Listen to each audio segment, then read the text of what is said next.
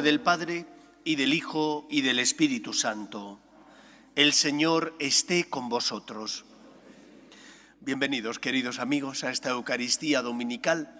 Como suele pasar, el frío llega de repente y como nos suele ocurrir, nos pilla sin poner la calefacción, por eso, por eso hace un poquito de fresquito aquí en la iglesia. Pues se lo ofrecemos al Señor, le ofrecemos las tribulaciones, las dificultades, para de esa manera asociarnos con Él al plan de salvación, colaborando, ofreciendo nuestras cruces y dolores. Nos preparamos, como siempre, dando gracias al Señor y pidiéndole perdón por nuestras faltas y pecados. Yo confieso ante Dios Todopoderoso y ante vosotros, hermanos, que he pecado mucho de pensamiento, palabra, obra y omisión, por mi culpa, por mi culpa, por mi gran culpa. Por eso ruego a Santa María, siempre Virgen, a los ángeles, a los santos y a vosotros, hermanos, que intercedáis por mí ante Dios nuestro Señor. Dios Todopoderoso tenga misericordia de nosotros, perdone nuestros pecados y nos lleve a la vida eterna. Señor, ten piedad. Cristo, ten piedad. Señor, ten piedad. Gloria a Dios en el cielo y en la tierra paz a los hombres que ama el Señor. Por tu inmensa gloria te alabamos, te bendecimos, te adoramos, te glorificamos. Te damos gracias, Señor Dios Rey Celestial, Dios Padre Todopoderoso, Señor Hijo único Jesucristo, Señor Dios, Cordero de Dios, Hijo del Padre. Tú que quitas el pecado del mundo, ten piedad de nosotros. Tú que quitas el pecado del mundo, atiende nuestras súplicas. Tú que estás sentado a la derecha del Padre, ten piedad de nosotros porque solo tú eres santo, solo tú Señor, solo tú Altísimo Jesucristo, con el Espíritu Santo, en la gloria de Dios Padre. Amén. Oremos. Dios de poder y misericordia, aparta propicio de nosotros toda adversidad, para que bien dispuestos cuerpo y espíritu podamos aspirar libremente a lo que te pertenece por Jesucristo nuestro Señor.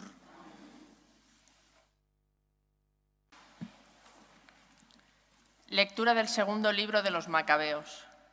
En aquellos días arrestaron a siete hermanos con su madre. El rey los hizo azotar con látigos y nervios para forzarlos a comer carne de cerdo, prohibida por la ley. Uno de ellos habló en nombre de los demás. ¿Qué pretende sacar de nosotros? Estamos dispuestos a morir antes que quebrantar la ley de nuestros padres. El segundo, estando para morir, dijo, Tú, malvado, nos arrancas la vida presente, pero cuando hayamos muerto por su ley, el Rey del universo nos resucitará para una vida eterna. Después se divertían con el tercero. Invitado a sacar la lengua, lo hizo enseguida y alargó las manos con gran valor y habló dignamente. De Dios las recibí y por sus leyes las desprecio. Espero recobrarlas del mismo Dios. El rey y su corte se asombraron del valor con que el joven despreciaba los tormentos. Cuando murió éste, torturaron de modo semejante al cuarto, y cuando estaba para morir, dijo, Vale la pena morir a manos de los hombres cuando se espera que Dios mismo nos resucitará. Tú, en cambio, no resucitarás para la vida. Palabra de Dios. Te alabamos, Señor. Al despertar me saciaré de tu semblante, Señor. Al despertar me saciaré de tu semblante, Señor. Señor, escucha mi apelación, atiende a mis clamores, presta oído a mi súplica, que en mis labios no hay engaño. Al despertar, me saciaré de tu semblante, Señor. Mis pies estuvieron firmes en tus caminos y no vacilaron mis pasos. Yo te invoco porque tú me respondes, Dios mío inclina el oído y escucha mis palabras. Al despertar, me saciaré de tu semblante, Señor. Guárdame como a las niñas de tus ojos, a la sombra de tus alas escóndeme. Yo, con mi apelación, vengo a tu presencia y al despertar me saciaré de tu semblante. Al despertar me saciaré de tu semblante, Señor.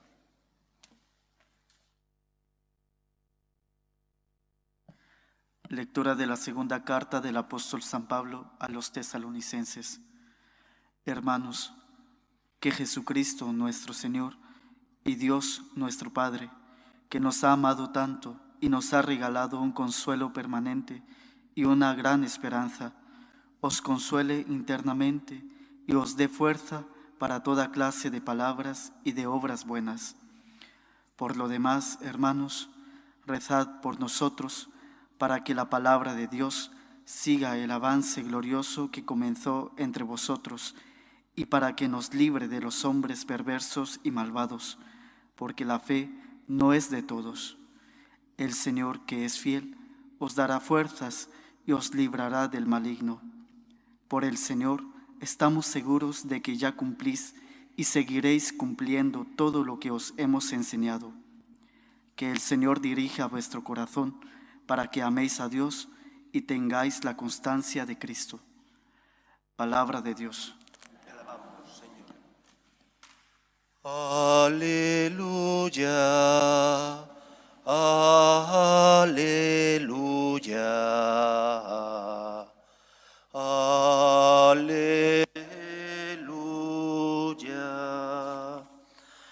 El Señor esté con vosotros. Lectura del Santo Evangelio según San Lucas.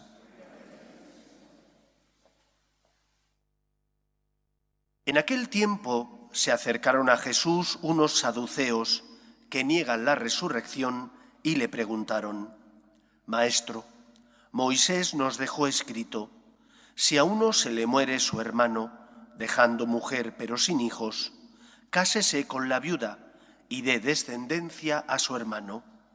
Pues bien, había siete hermanos. El primero se casó y murió sin hijo, y el segundo y el tercero se casaron con ella, y así los siete murieron sin dejar hijos. Por último murió la mujer. Cuando llegue la resurrección, ¿de cuál de ellos será mujer? Porque los siete han estado casados con ella. Jesús les contestó, en esta vida Hombres y mujeres se casan, pero los que sean juzgados dignos de la vida futura y de la resurrección de entre los muertos no se casarán, pues ya no pueden morir, son como ángeles, son hijos de Dios porque participan en la resurrección. Y que resucitan los muertos, el mismo Moisés lo indica en el episodio de la zarza, cuando llama al Señor Dios de Abraham, Dios de Isaac, Dios de Jacob. No es Dios de muertos, sino de vivos, porque para Él todos están vivos. Palabra del Señor.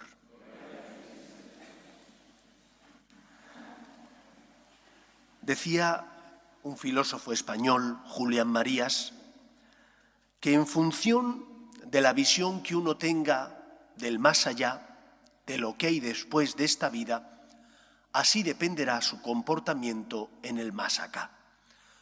Estamos llegando al final de lo que la Iglesia denomina tiempo litúrgico ordinario. Se termina el año litúrgico. Si Dios quiere, dentro de dos semanas pasadas, dos domingos, iniciaremos el inicio del Adviento, que es el tiempo, como todos sabéis, de preparación para celebrar la Navidad.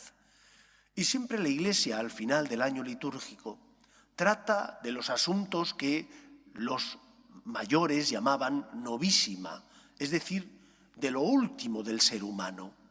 Trata de la resurrección, de la vida eterna, de la existencia del cielo, también del infierno. Por eso conviene, como cristianos, recordar cuál es nuestra fe. A pesar de que, desgraciadamente, está muy extendido el concepto de la reencarnación no es un concepto cristiano, ni es un concepto cristiano ni como tal veo yo ninguna bondad en ese concepto. ¿Qué significa la reencarnación? Según dicen los que creen en ella, que cuando uno muere pasa a un juicio y en función de sus méritos, del comportamiento que haya tenido, pues se reencarna en un ser superior o inferior. Si ha sido bueno, en un ser superior al que eras. Si has sido malo, en uno inferior. Y así sucesivamente hasta que los elegidos lleguen al nirvana, donde ya no sufrirán más reencarnaciones. ¿En qué consiste la resurrección? Consiste en que cuando morimos pasamos a un juicio, efectivamente, pero en ese juicio, que es único, no cuentan solo nuestros méritos, sino ante todo los méritos de Cristo. A esto es distinto. No es lo mismo que yo me tenga que presentar ante Dios o la divinidad con mis méritos, a lo mejor no son muchos, son más bien pocos, más que méritos tienes de méritos, que me presente con los méritos de Cristo. Es que es distinto, porque Cristo, el Hijo de Dios, murió por nosotros para salvarnos. La resurrección es un regalo, es un don. Tus méritos dan fe de que tú crees en el amor de Dios y que por lo tanto has intentado en esta vida, como persona que tienes fe en el amor de Dios, vivir como Él te pide. Pero has tropezado muchas veces porque eres débil, pero otras veces con la ayuda de Dios y tu esfuerzo has hecho las cosas bien. Por eso, la resurrección es un premio para la persona que tiene fe. Un premio que Cristo nos da, que no ganamos nosotros, porque ¿Qué podemos hacer nosotros para ganar la resurrección si no somos nada ni nadie? Si somos tan pobres y pequeños que dejamos de hacer el bien que sabemos que tenemos que hacer y hacemos el mal que no debemos cometer. Por eso el concepto cristiano, el concepto de resurrección, es un concepto mucho más esperanzador, caritativo y, que da esperanza que el concepto de reencarnación. Yo no quiero depender de mis obras solo. Prefiero depender de los méritos de Cristo. Prefiero tener un abogado que es Cristo, que aboga por mí y que pagó la deuda contraída por nuestro pecado. Esto es harina de otro saco. Esto me da paz, me da esperanza. Por lo tanto, reafirmemos nuestra fe en la resurrección de los muertos que Cristo ganó para nosotros, muriendo y resucitando. En segundo lugar, aquello que decía Julián Marías. En función de tu visión del más allá, así te comportarás aquí en la tierra, en el más acá. ¿Qué visión tienes del más allá? Una persona que cree en la resurrección de los muertos, en la vida eterna, que sabe que Cristo se convirtió en puente para que tuviéramos acceso al amor pleno de Dios, tiene que tener y vivir una virtud, la virtud de la esperanza. Yo no tengo confianza en mis fuerzas, confío en el amor de Dios. Tengo esperanza en la misericordia divina.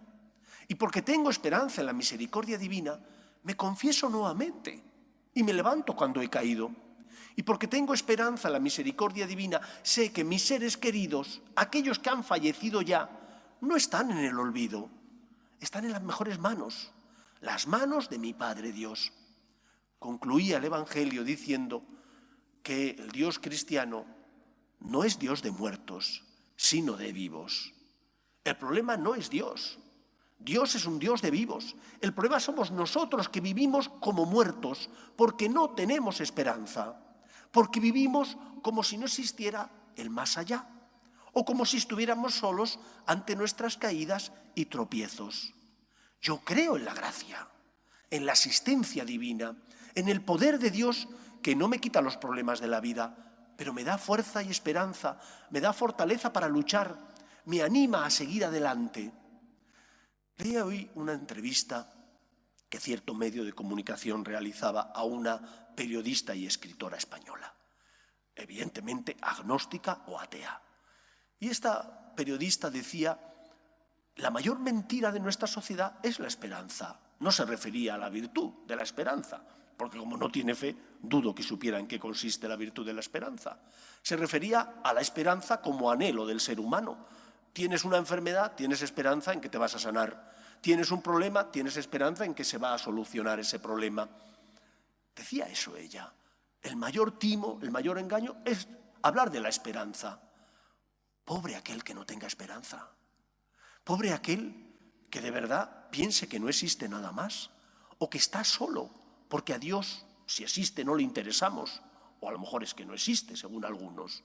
No, yo creo en Dios. Sé que Dios existe y sé que además el Dios cristiano no es el Dios lejano, es el Dios cercano que se acerca a nosotros mediante su Hijo Jesús para consolarnos y llenarnos con su amor y, levantarnos con su esperanza. Y por lo tanto, aunque tengo cruces y tengo problemas, sé que no estoy solo. Y porque tengo fe, vivo esos momentos de cruz, de dolor, de manera distinta a como los viviría si no tuviera esperanza, si no tuviera fe. Entiendo a Jean-Paul Sartre, este filósofo existencialista que buscó el suicidio. ¿Por qué lo buscó? Porque vivía angustiado por el mal que le rodeaba. Pero un cristiano no vive angustiado por el mal, ni el que él comete, ni el que le rodea, porque sabe que ante el problema del dolor, del mal, Cristo es la respuesta. Es un Dios que nos ama, que no permite que el pecado tenga la última palabra en nuestra vida. Y por lo tanto eso nos hace ver el mundo con otros ojos. Claro que hay dificultades, las guerras, asesinatos, leyes que se aprueban en contra de la moral natural y por lo tanto en contra de la persona, de la familia. Pero no podemos bajar los brazos. Nosotros creemos que tenemos que ser sal de la tierra y luz del mundo. Y somos sal de la tierra cuando con nuestro voto decidimos votar al partido que creemos que mejor defiende nuestras convicciones. Y somos sal de la tierra cuando defendemos la vida, defendemos la justicia, ayudamos a los que sufren. Y somos sal de la tierra cuando educamos en el bien y en el mal, en, distinguir lo bueno de lo malo a los nuestros. No podemos bajar los brazos. ¿Por qué? Porque tenemos esperanza, porque sabemos que existe la vida eterna y creemos en la resurrección de los muertos, que Cristo ganó para nosotros, muriendo y resucitando. Por lo tanto, pregúntate, ¿soy un vivo viviente o soy un muerto viviente? Muerto porque estoy muerto, aunque vivo todavía en esta tierra, pero nadie diría que estoy vivo, nadie diría que tengo esperanza. Mi comportamiento no es el de una persona que tiene esperanza, que tiene fe. Nosotros hemos conocido el amor de Dios. Tenemos cruces, tenemos dificultades, pero no estamos solos. Venimos a rezar y a pedir al Señor ayuda podemos encontrar en Él consuelo cuando recibimos a Cristo en la Eucaristía, cuando nos confesamos. No estamos solos.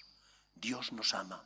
Y por eso creó la Iglesia con sus sacramentos, que son signos sensibles, auxilios para los débiles, que somos todos nosotros.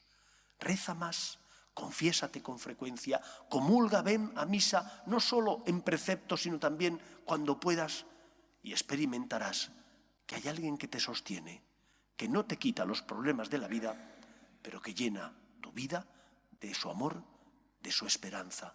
Y esa luz y ese amor nos ayuda a caminar. Que sea así en nuestra vida. Seguimos a un Dios que es Dios de vivos. Que el Señor nos ayude. Nos ponemos en pie.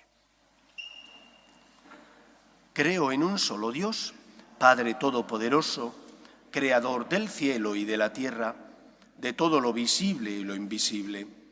Creo en un solo Señor Jesucristo, Hijo único de Dios, nacido del Padre antes de todos los siglos, Dios de Dios, luz de luz, Dios verdadero de Dios verdadero, engendrado, no creado, de la misma naturaleza del Padre, por quien todo fue hecho, que por nosotros los hombres y por nuestra salvación bajó del cielo y por obra del Espíritu Santo se encarnó de María la Virgen y se hizo hombre. Y por nuestra causa fue crucificado en tiempos de Poncio Pilato.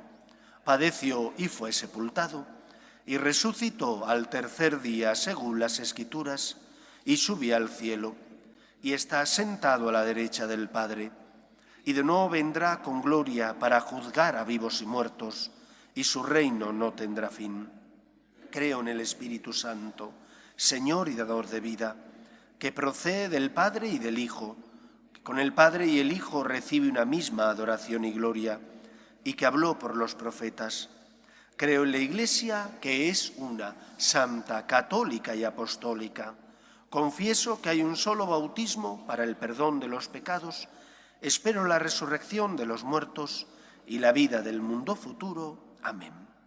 Oremos a Dios nuestro Padre, que quiere que todos los hombres se salven y lleguen al conocimiento de la verdad. Pedimos por la Iglesia, el Papa, los obispos y todos los cristianos, para que con nuestras obras de amor y de misericordia seamos testimonio de esperanza en medio del mundo, roguemos al Señor. Pedimos por nuestras familias, para que se mantengan unidas en el amor a Dios y en el respeto a su santo nombre, roguemos al Señor. Pedimos por los que no tienen fe y a causa de las cruces de la vida desesperan, roguemos al Señor. Pedimos también por nuestros gobernantes para que promuevan políticas sociales que fomentan la natalidad y se aprueben leyes que defiendan la dignidad de la persona, roguemos al Señor. Pedimos por la paz, para que cese todo germen de violencia en nuestro mundo, roguemos al Señor. Escucha, Padre, las súplicas de tus hijos, que nos dirigimos a ti confiando en tu amor. Te lo pedimos por Jesucristo nuestro Señor.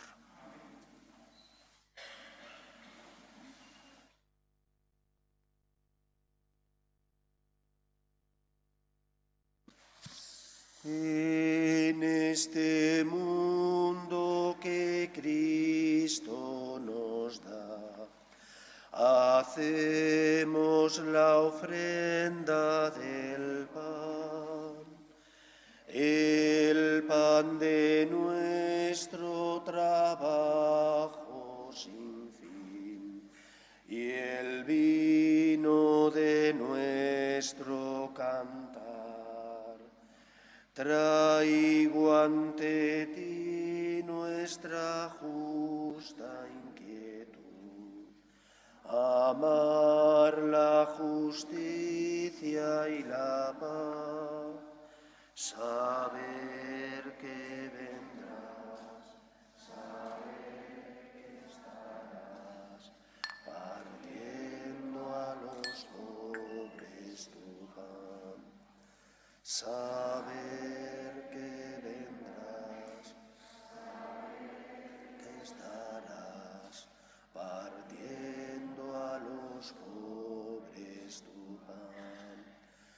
Orad, hermanos, para que este sacrificio mío y vuestro sea agradable a Dios Padre Todopoderoso.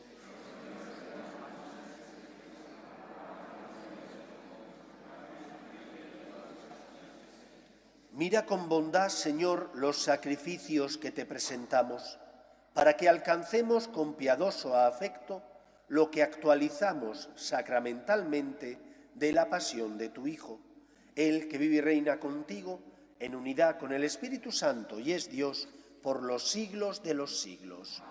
El Señor esté con vosotros. Levantemos el corazón. Demos gracias al Señor nuestro Dios.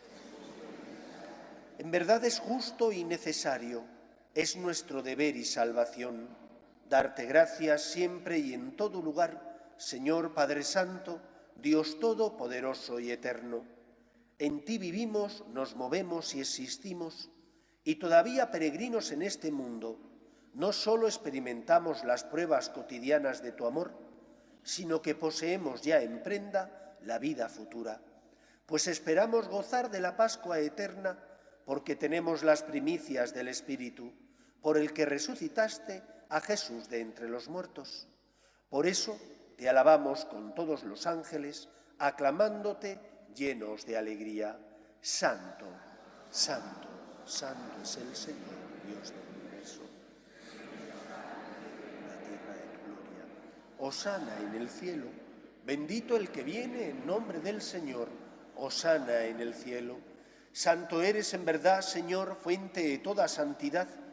Por eso te pedimos que santifiques estos dones con la efusión de tu Espíritu, de manera que se conviertan para nosotros en el cuerpo y la sangre de Jesucristo nuestro Señor, el cual, cuando iba a ser entregado a su pasión, voluntariamente aceptada, tomó pan, dándote gracias lo partió y lo dio a sus discípulos diciendo, Tomad y comed todos de él, porque esto es mi cuerpo, que será entregado por vosotros.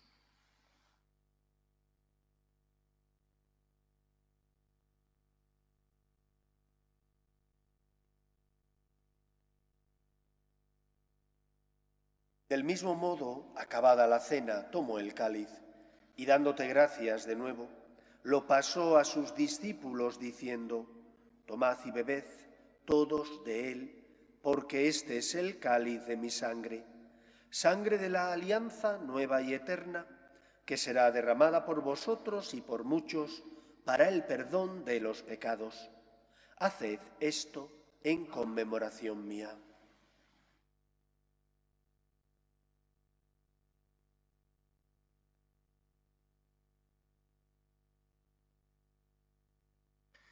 Este es el sacramento de nuestra fe.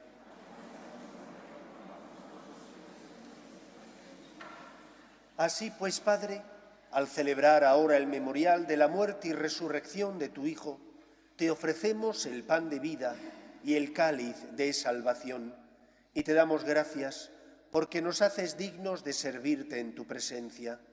Te pedimos humildemente que el Espíritu Santo congregue en la unidad a cuantos participamos del cuerpo y sangre de Cristo.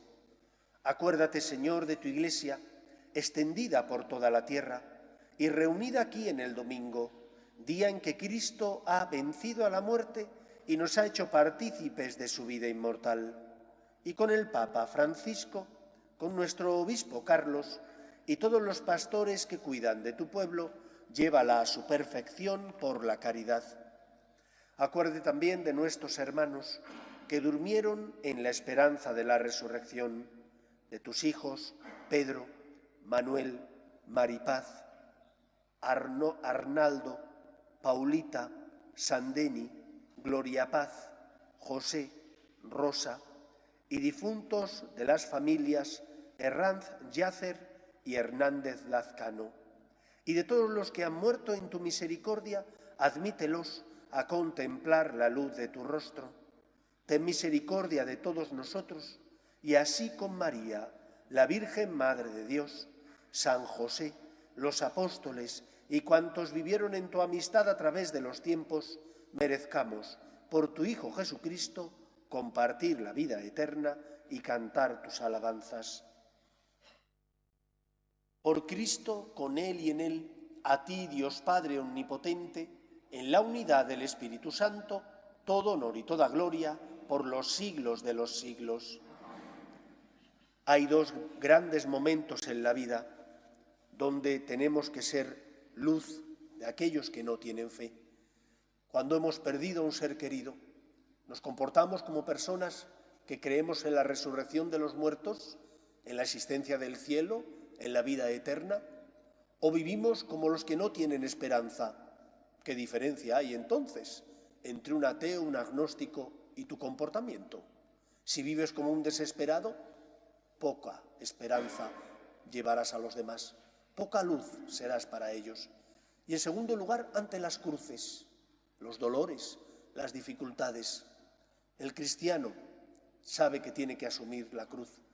Asumirla, pero no como los estoicos, porque toca, sino ofreciéndola colaborar con Cristo en la obra de la salvación, ofreciendo nuestras cruces y dolores, diciendo por ti, Señor, y de esa manera nos asociamos al plan de salvación de Dios. Solo si se tiene esperanza en la resurrección puede uno ofrecer sus dolores. Si crees que no existe nada más después de esta vida, ¿para qué ofrecer nada? Porque tenemos fe, tenemos que tener esperanza ante la muerte y ante las cruces y dificultades de la vida. Nosotros decimos por ti, Señor, ofreciendo nuestros problemas. Vamos a rezar con confianza la oración que Jesús nos enseñó. Padre nuestro que estás en el cielo, santificado sea tu nombre. Venga a nosotros tu reino. Hágase tu voluntad en la tierra como en el cielo. Danos hoy nuestro pan de cada día.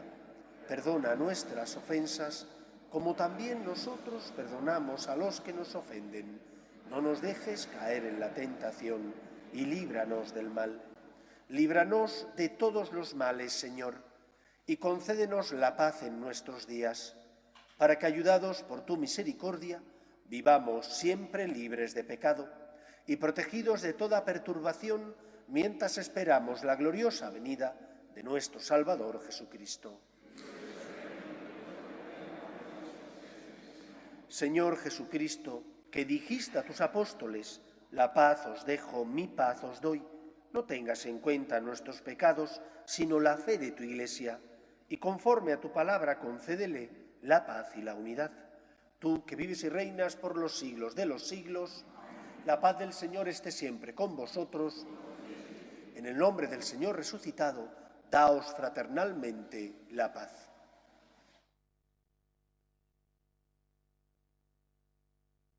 Cordero de Dios, que quitas el pecado del mundo, ten piedad de nosotros.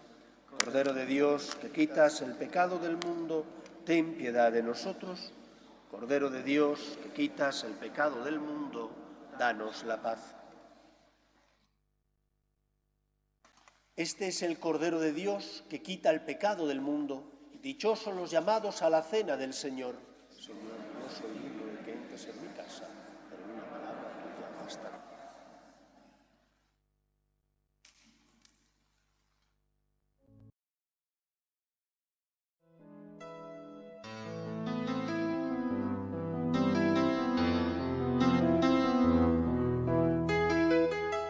Creo, Jesús mío, que estás realmente presente en el Santísimo Sacramento del altar. Te amo sobre todas las cosas y deseo recibirte dentro de mi alma, pero como ahora no puedo comulgar, ven al menos espiritualmente a mi corazón. Y como si ya te hubiese recibido, te abrazo y me uno del todo a ti. Señor, no permitas que me aparte de ti. Amén.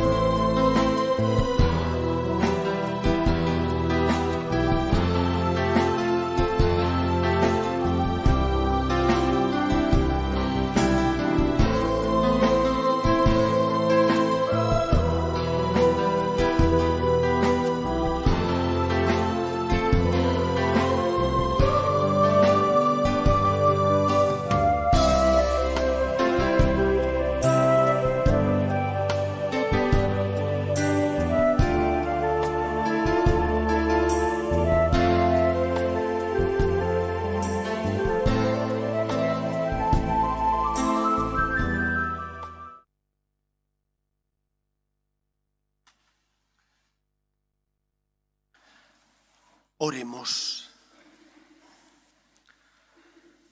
Alimentados con este don sagrado, te damos gracias, Señor, invocando tu misericordia, para que mediante la acción de tu Espíritu permanezca la gracia de la verdad en quienes penetró la fuerza del cielo, por Jesucristo nuestro Señor. El próximo miércoles, que es día 9, en la Comunidad de Madrid se celebra la fiesta de nuestra patrona de la Diócesis de Madrid, que es Nuestra Señora de la Almudena. Solo es fiesta, parece, parece ser, en la ciudad, no en otros pueblos, pero es la fiesta de la diócesis. Eh, aquí en Madrid no tenemos trabajo, por lo tanto, eh, podéis venir a misa. No es día de precepto. Aquí tendremos dos misas, la de la mañana y la de la tarde. Y luego en la Catedral de la Almudena, en la esplanada de la Catedral, allí tendrá lugar la misa presidida por el cardenal arzobispo de Madrid, don Carlos. Afuera en el cartel pone la hora, me parece que son las 12 y después la procesión. Estáis todos invitados, tanto a venir a misa aquí, pues día libre, como a ir a misa allí a la plaza de la Almudena para unirnos con el obispo. Pero no es día de precepto, que lo sepáis. No hay misa ni de once y media, doce y media y una y media. Esas tres no están. Habrá de por la mañana a las nueve y media, por la tarde a las ocho y media. Y el próximo fin de semana haremos la colecta extraordinaria para la Iglesia diocesana. Todos sabéis que la Iglesia está pasándolo económicamente muy mal, que después de la pandemia la práctica religiosa en muchos lugares ha bajado muchísimo y que por lo tanto es necesario ayudar. Si queremos una iglesia libre, tiene que ser una iglesia independiente. Si queremos que esa iglesia no dependa del dinero que recibe del Estado, tenemos que sostenerla los católicos, que somos los que practicamos y tenemos fe. Por lo tanto, os pido generosidad para ayudar a la iglesia diocesana, en este caso de Madrid. Eso será el próximo fin de semana. Que paséis una feliz semana. Os doy ahora la bendición. El Señor esté con vosotros y la bendición de Dios Todopoderoso, Padre, Hijo y Espíritu Santo, descienda sobre vosotros. Podéis ir en paz. Pedimos a nuestra Madre que bendiga y proteja nuestras familias. Dios te salve, Reina y Madre de misericordia vida, dulzura y esperanza nuestra. Dios te salve. A ti llamamos los desterrados hijos de Eva. A ti suspiramos, gimiendo y llorando en este valle de lágrimas.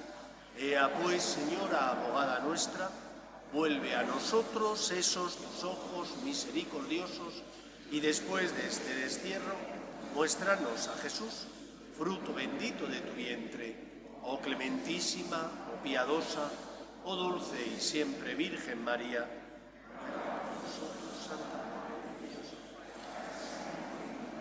María, las promesas de nuestro Señor Jesucristo.